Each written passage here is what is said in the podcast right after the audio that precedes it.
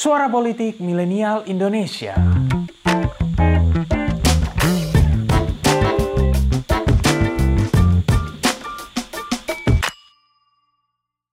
Siapa dari kalian yang nggak pernah nonton Avatar? Outstanding.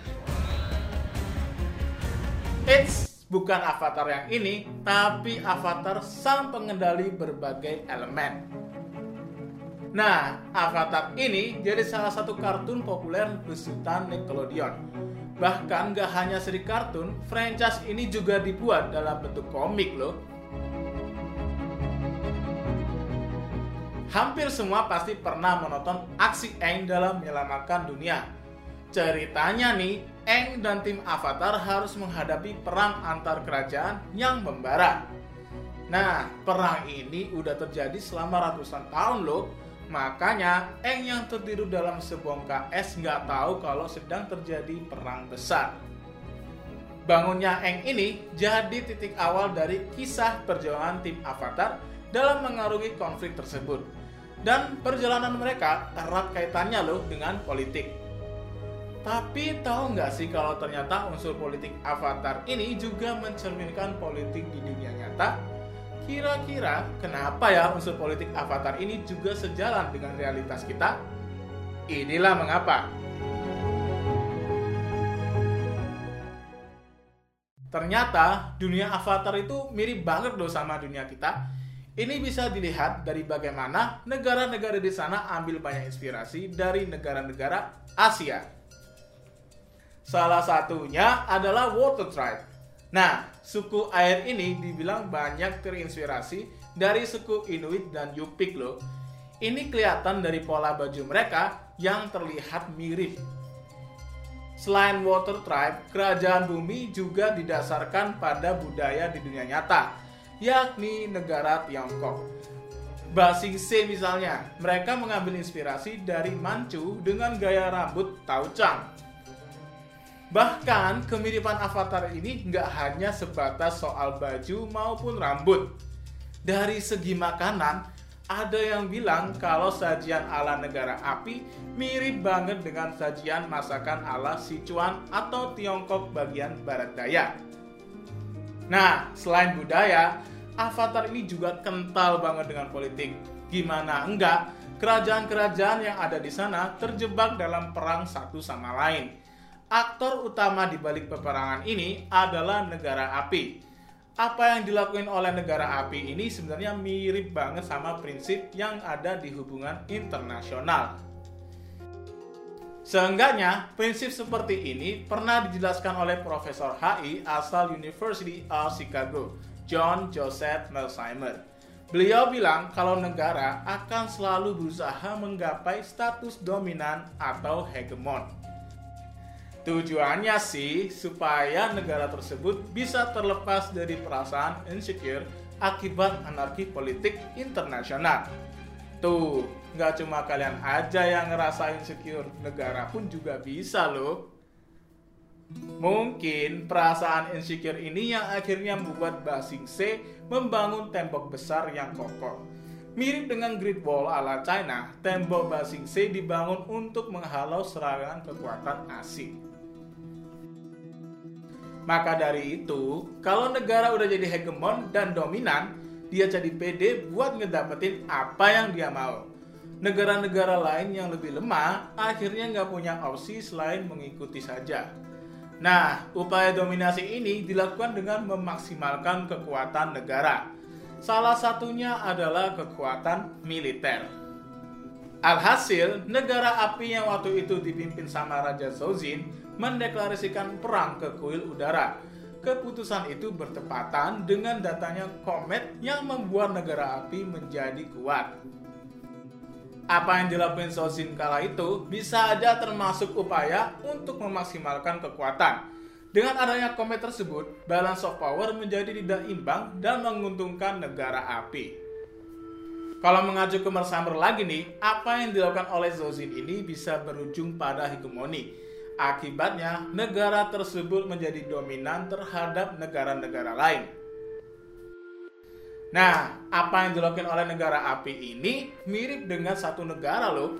Kalau dikaitkan sama sejarah, negara api ini dibilang mirip dengan Jepang, khususnya Jepang era imperial.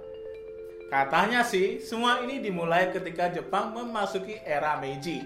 Ketika itu, Jepang mulai melakukan modernisasi ala barat.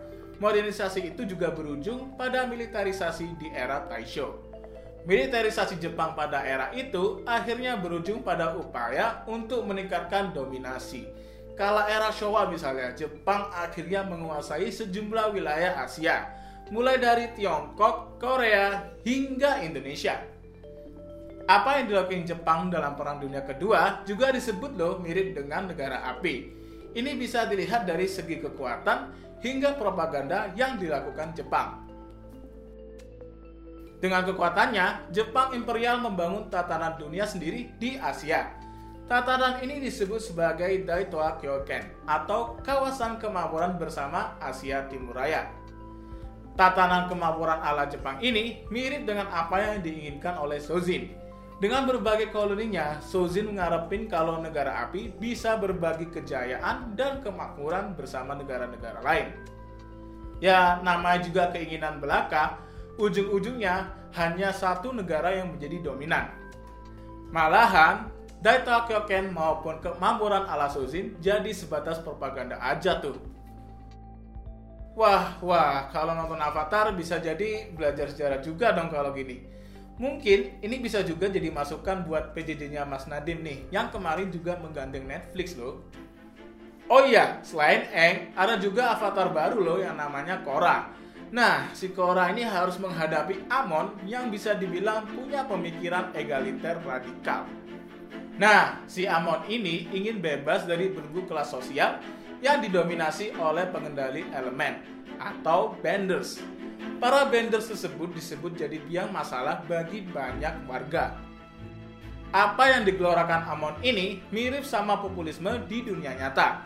Trump misalnya menganggap para imigran sebagai pencuri pekerjaan warga Amerika Serikat. Nggak cuma soal populisme, para penulis kisah Avatar juga ikut komentari pemerintahan Trump. Katanya sih Amerika sekarang ini malah makin mirip dengan negara api di kisah mereka.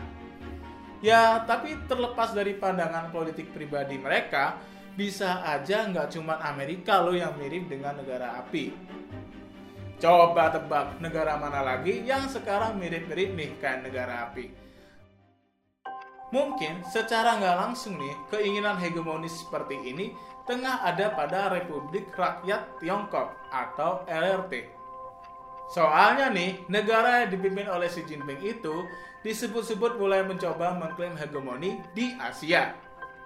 Jelas, upaya oleh Tiongkok ini mulai memunculkan konsekuensi. Hong Kong misalnya, Meski konsep dua sistem satu negara masih berlaku hingga 2047, pemerintahan Xi mulai merongrong demokrasi kota tersebut. Di sisi lain, seperti negara api, Tiongkok sekarang lagi bangun militernya juga loh. Bahkan, negara itu juga membangun pulau lengkap dengan pangkalan militer di Laut China Selatan. Alhasil, banyak negara Asia Tenggara mulai merasa khawatir, termasuk Indonesia. Pasalnya, ZTE Laut Natuna Utara disebut-sebut tumpang tindih loh sama klaim Tiongkok. Nggak hanya di Laut Cina Selatan, Tiongkok juga udah mulai berkonflik loh dengan negara-negara lain. Salah satunya adalah India. Beberapa waktu lalu, Tiongkok dan India sempat mengalami gesekan bersenjata loh di wilayah Ladakh. Dua negara itu juga disebut-sebut telah menyiapkan suplai dan persenjataan di perbatasan. Wah, bukan nggak mungkin Tiongkok pengen nih mencapai status dominan di Asia. Bahkan negara itu dinilai telah membangun tatanan dunia baru yang menyaingi tatanan ala Amerika dan Barat. Terima kasih ya udah dengerin episode ini. Kalau kalian suka, jangan lupa dengerin episode-episode lainnya dan kunjungi website pinterpolitik.com biar dapetin info politik yang menarik.